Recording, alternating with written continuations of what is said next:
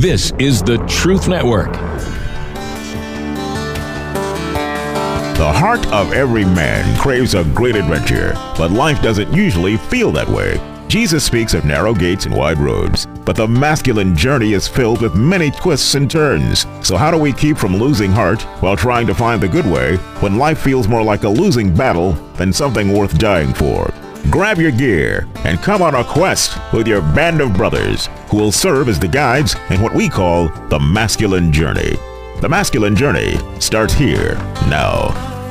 Welcome to Masculine Journey. We are very glad to have you with us today. And Robbie, I've got a question for you. We are 19 eves away from something. Any idea what that might be? ah, my daughter's birthday, which happens to be the 4th of July, just to say. No, no. no not 19. 19 eves. 19 eves. Boot camp. Bo- oh, oh, man. That's horrible. Yeah, it is 19 day eve before, what, February 16th through the 19th. I wanted to say the day right. Just so oh no, July, not February. Robbie's apparently going to take some medicine. I don't know what's going on, but, but the boot camp is July 16th through 19th. His birthday, daughter's birthday is apparently July 4th, which is an eve in between there. That's not, sorry, that's not what I was going for. That kind of backfired. But uh, we, we are 19 days away from boot camp. So uh, go register for the Masculine Journey Boot Camp coming up uh, July 16th through the 19th and 16th, 20th. 16th through 20th. Whatever. It's four days. Starts on Thursday, ends on Sunday. 16th through 19. And so uh, this week, don't blame me. You know, I, am just part of the uh, process. So th- this week we're uh, we're talking about uh, uh, we're continuing to talk about a, a trilogy now. You know, sometimes our shows we think is a, a one time show. I remember we did the uh, the Pillars of Man, which we thought was like four episodes. It ended up being like I don't know four months. but 24 pillars, we could have built anything we wanted on top of it. But uh, yeah, it's uh, yeah, it was amazing. God kind of continues to take us on a journey, and so we started a few weeks ago. Rodney kind of brought the, the topic of guilt to us, and we thought, okay, it's a one week thing. We'll talk about guilt. Everybody kind of deals with it, that type of thing, and then shame came next, and then from that came this week's topic, which is blame you know, and so we continue. We think this is the last week of the topic, but God will let us know whether we want to continue on with it. But uh, Darren, I want to go ahead and jump to you real quick and throw you a question I didn't prepare you for because you know I like to do that. That's awesome. So, for people out there, shame and blame, they can almost sound interchangeable, but they're not the same thing, are they? No, and thanks for throwing that really deep question at me. Uh, yeah. Thankfully, we did have like two seconds of conversation about it earlier, so I won't sound like a total poser when I answer the question. But no, February, yeah, exactly. February, yeah. Jesus, Jesus is the answer to every question. Um, you know, shame, I think, is more of what I do when I'm trying to motivate someone else to action right? I'm shaming them so they'll stop something or they'll do something. Blame is shifting away from my need for, for action. I mean, if I need to change something in my own life, if I spend enough time blaming you, I don't have to worry about me anymore. Mm-hmm. And so, whereas shame is trying to motivate you to action, I think blame is really me avoiding action I need to take. Yeah, absolutely. You know, and so we we shame people hoping that they'll take on some type of guilt for what they've done. Blame, we just don't care whether they take it on or not. We're still going to throw it their way.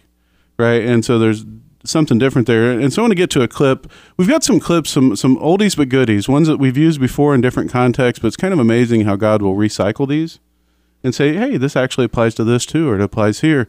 So, Jim, why don't you set up the first clip from the uh, movie The Blues the Brothers? Blues Brothers.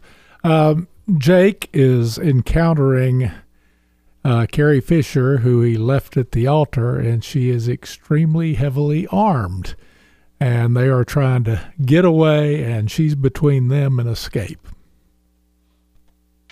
Oh, please don't kill us!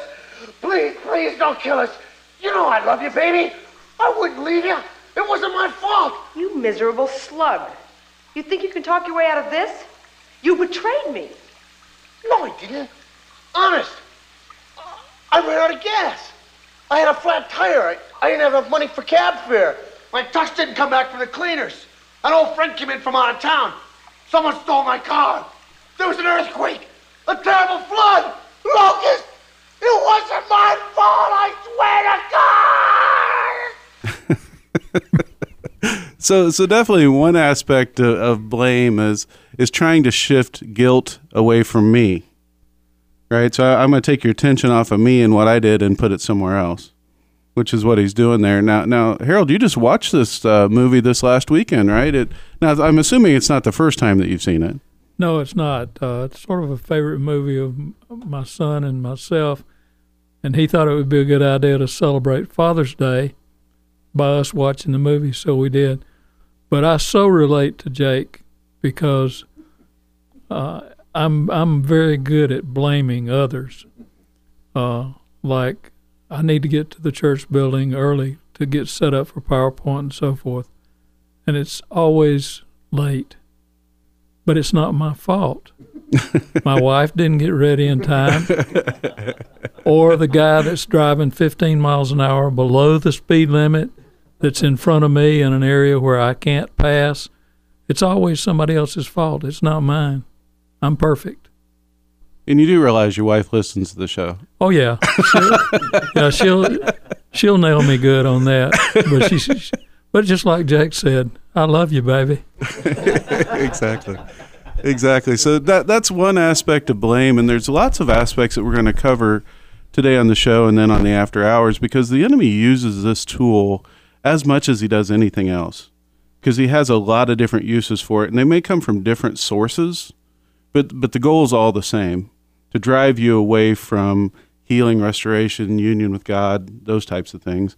And so, Darren, I would like for you to set up this next clip uh, from our new favorite, Yeah. Brene Brown. Is that how? That's yeah, right? you guys were calling her Brene sauce earlier, but um, Brene Brown, we've used her clips uh, or a clip from her the last two weeks in a row, and there's a reason for that. And if, if you've never listened to Brene Brown, you can go. She's got a lot of stuff on YouTube and Vimeo and stuff. She's done a lot of TED Talks, and you can just look up Brene, B R E N E, Bray Brown. And uh, she does a lot of stuff on shame, vulnerability, blame, guilt, all that kind of stuff. But um, yeah, she's talking in here, and, and it's a cute clip because she tells her own personal story where she's mad at her husband, whose name is Steve, because Steve has done something that's kind of rocked her world a little bit. So we'll we'll go into there and just let her explain it. How many of you are blamers? How many of you, when something goes wrong, the first thing you want to know is whose fault it is? So this is a couple years ago when I first realized the magnitude to which I blame. I'm in my house, I have on white slacks and a pink sweater set, and I'm drinking a cup of coffee in my kitchen. It's a full cup of coffee. I drop it on the tile floor. It goes into a million pieces, splashes up all over me. And the first, I mean, a millisecond after it hit the floor, right out of my mouth is this Steve, who is my husband. Because let me tell you how fast this works for me. So Steve plays water polo with a group of friends. And the night before, he went to go play water polo. And I said, hey, make sure you come back at 10 because, you know, I can never fall asleep until you're home. And he got back like at 1030. And so I went to bed a little bit later than I thought. Ergo, my second cup of coffee that I probably would not be having had he come home when we discussed. Therefore, Steve calls, caller ID. I'm like, hey. He's like, hey, what's going on, babe? what's going on? Um, so I'll tell you exactly what's going on. I'm cleaning up the coffee that spilled all, dude, like dial tone. Because he knows. How many of you go to that place when something bad happens, the first thing you want to know is whose fault is it? I'd rather it be my fault than no one's fault. Because why? Why? Because it gives us some semblance of control. But here, if you enjoy blaming, this is where you should stick your fingers in your ear and do the no, no, no, no thing because I'm getting ready to ruin it for you. Because here's what we know from the research. Blame is simply the discharging of discomfort and pain. It has an inverse relationship with accountability. Accountability, by definition, is a vulnerable process. It means me calling you and saying, hey, my feelings were really hurt about this, and talking. It's not blaming. Blaming is simply a way that we discharge anger. People who blame a lot seldom have the tenacity and grit to actually hold people accountable because we expend all of our energy raging for 15 seconds and figuring out whose fault something is. And blaming is very corrosive in relationships, and it's one of the reasons we miss our opportunities for empathy. Because when something happens and we're hearing a story, we're not really listening. We're in the place where I was, making the connections as quickly as we can about whose fault something was. Well, there's so much in there, you know, the, the Some fly swats, something, you know. some you- electrocutions. I just I heard water polo. I kept thinking Marco Polo. That, I've played that. Yeah, I don't think I've ever played water. It- It's it's really close. close. I thought it might be close, but you know, this whole aspect of pain, you know, that it's the discharge of pain. You know, how how would you rephrase that for someone that Well- didn't quite pick up what she was saying? So for me, I I picked up on the rage part. The discharging of blame usually looks like rage in my life. If if I'm discharging my pain that someone I'm feeling, maybe it's Robbie's fault, maybe it's not Robbie's fault, but the rage that comes out is usually me trying to grab control again and discharging and letting, you know, the, the pain is coming out in the form of rage. Um, rage for me is always about getting control back. That's what I've learned is when I feel out of control, I've got to do something to get control back. And if, you know, if it's kindness and gentleness, okay. But that takes time. Rage almost works immediately. As soon as you start raging, people go, "Whoa, whoa, whoa, whoa! What, what's going on?" And now I have control because now I can go, "Well, let me tell you what's going on, Robbie. You hurt my feelings." You know, um, and that is that discharge. I don't like the feeling of pain. I don't like the feeling of being vulnerable and going, "Okay, I'm going to need to talk to Robbie about this."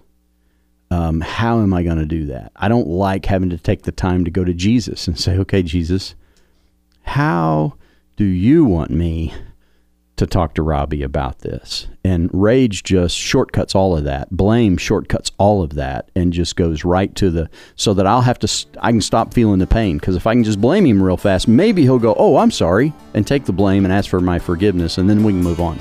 Yeah, it's not a not a microwave version of it though. It's not something that you're doing instead of. You're losing critical parts, which we'll come back and talk about.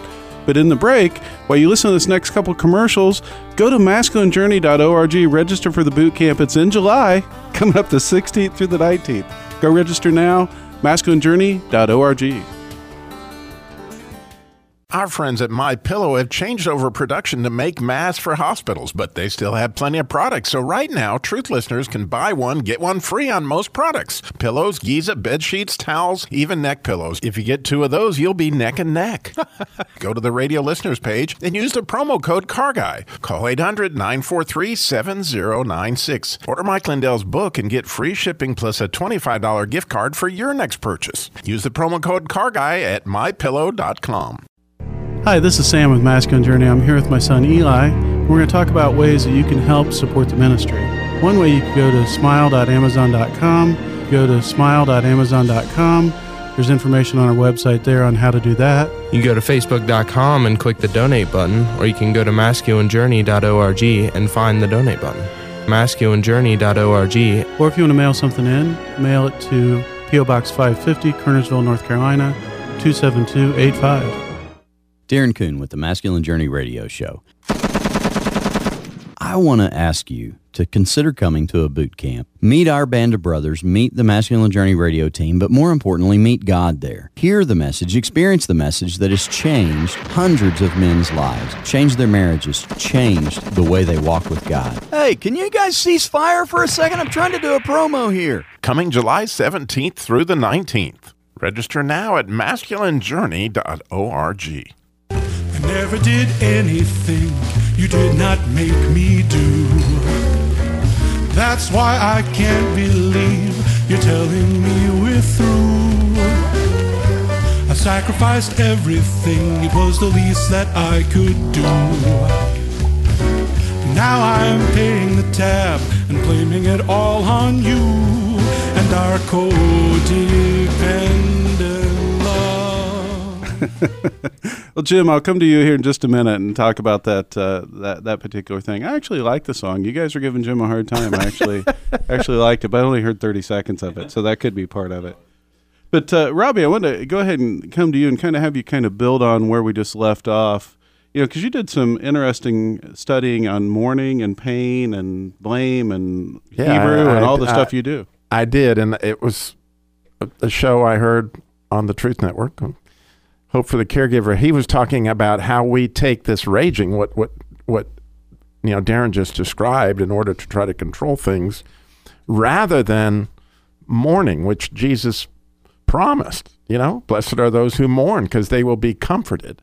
And so here you have this injustice, whatever it may be, and there's plenty of injustice to go around right this minute, and you have an opportunity. I can blame somebody for that, or if you look at mourning in the Hebrew, it has everything to do with getting support and support and support from Jesus, but also support from your brothers and sisters saying, I need your help because I need to face the pain door. In other words, there's a there's door there's pain behind door number 1 and will you choose to open that and will you choose to face it?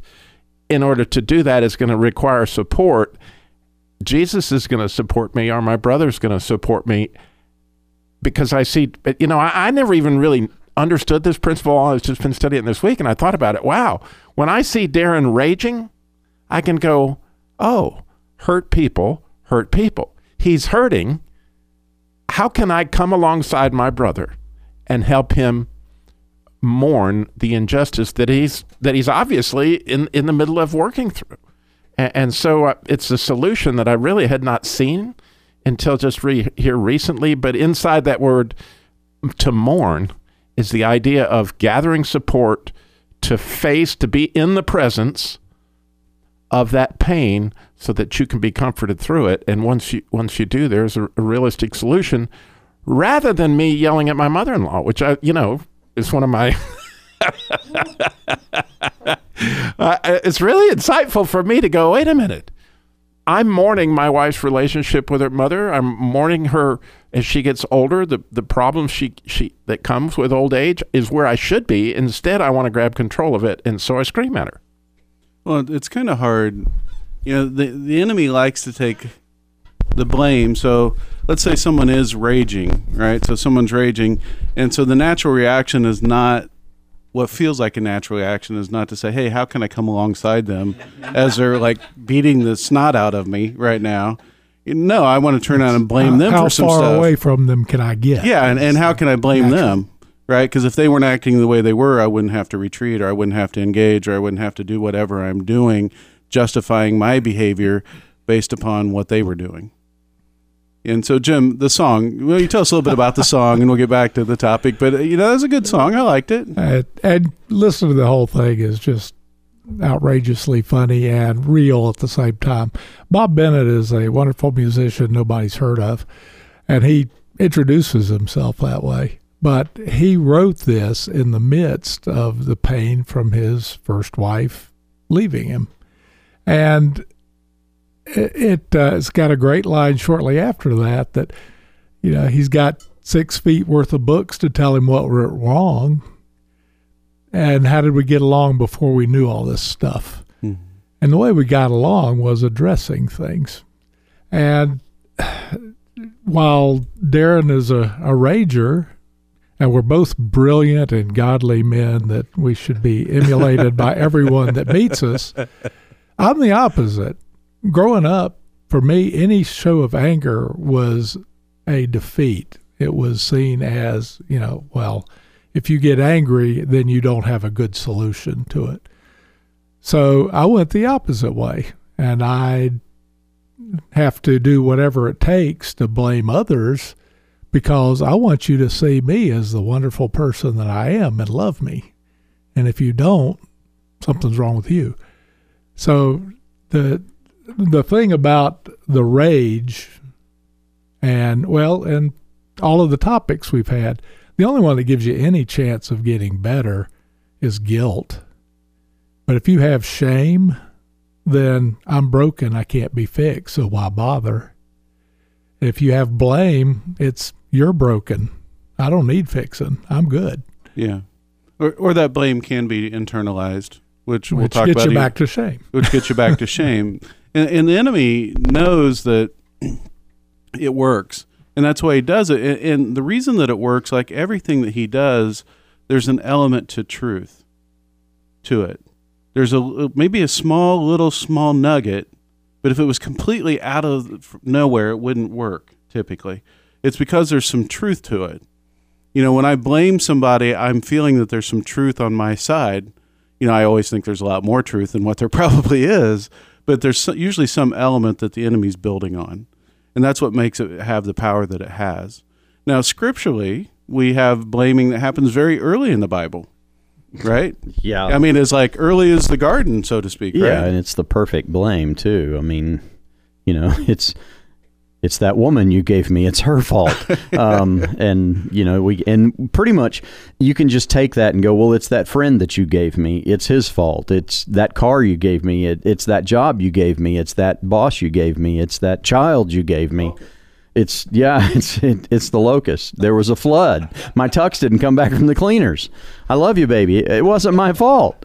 And and so all of that being said, um, blame allows us to no longer focus on us. It it puts the focus on somebody else, and then allows us to go, ah, and that's not my problem, so I don't have to worry about it anymore. And that's a lie. Yeah, you know, in that that story of Adam and Eve, you know, yeah, he's there's two pieces of blame going on there. Mm-hmm. You know, he's blaming Eve, but he's blaming God Mhm. for giving him Eve. Yeah. Which actually gets us to a clip about Yeah. blaming God, and so we're going to play this from Bruce Almighty. It's one of our favorite clips to play, but it's about uh, the bird in the bush, and uh, Bruce Almighty is not happy with God, and he thinks he's got it out for him. So let's just listen to this exchange and come back and talk about it. Well, thank God you're all right. God, yeah, let's thank God, shall we? For his blessings are raining down upon me. Wait, that's not rain! Bruce, please don't do that, honey. You know that everything happens for a reason. That I don't need. That is a cliche. That is not helpful to me. A bird in the hand is worth two in the bush. I have no bird. I have no bush. God has taken my bird and my bush. Oh, I see. So, so God is picking on you? Is that what you're saying? No, he's ignoring me completely.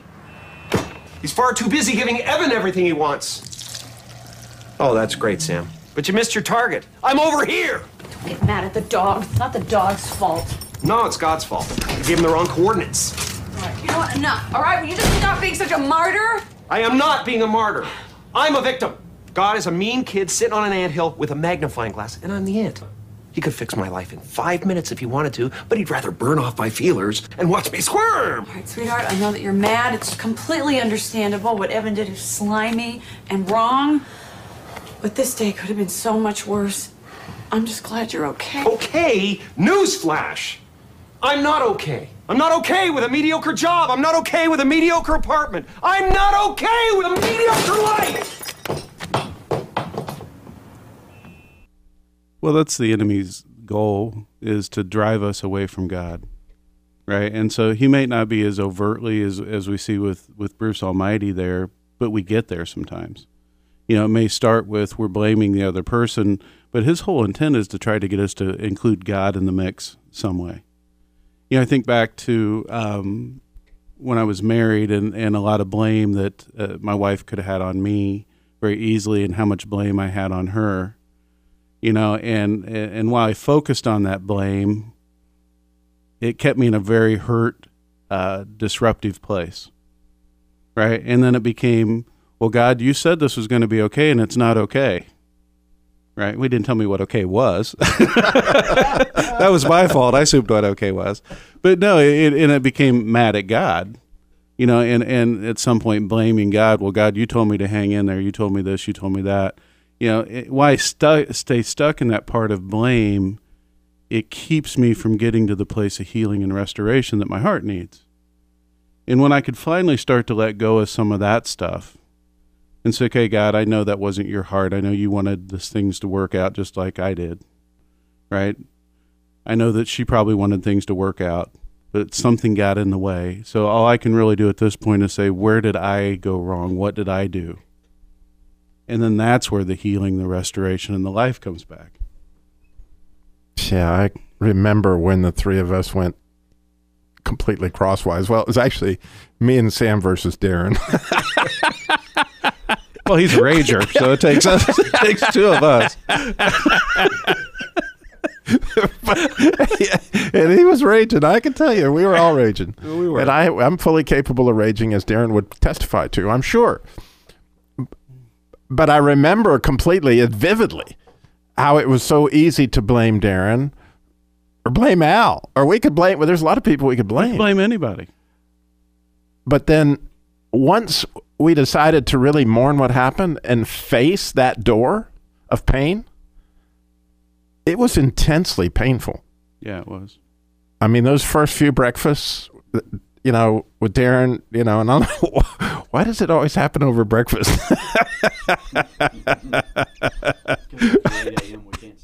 Because after 8 a.m. we can't stand. Okay, that, but you know what I'm saying? When you when Yeah. we faced and we walked into the pain of that, then God came to the rescue.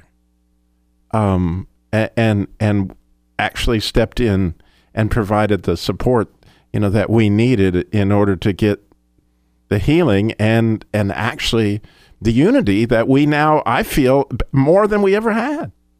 And definitely to a stronger foundation than what we've ever had in the past. And I really want us to talk a lot more about that in the after hours show. We've got about a minute left in this show. But Darren, based on what Robbie was saying, what would you like to share? Well, it was all Robbie's fault. That's what I and thought, when he finally came around, you know, I mean, everything was great then. But no, we, we do need to talk about it in the after hours. But in the meantime, man, we want you to come to a boot camp. It's it's the Masculine Journey Boot Camp, but it might be the Masked Journey Boot Camp. You might need to wear a mask. You might not. Mm-hmm. It's up to you. But come, it's it's July 16th through 19th. Go to masculinejourney.org to register. We're going to take all the safety precautions. We're going to have social distancing. You're going to be able to have your own room. Yes, you'll have to share a bathroom. We'll figure all that out. But it's going to be a very safe environment, the safest we can make it in this current environment. So please come join us. I know God's got some amazing things that He wants to do with you there, and we can't wait to see you. MasculineJourney.org and tune into the After Hours Show.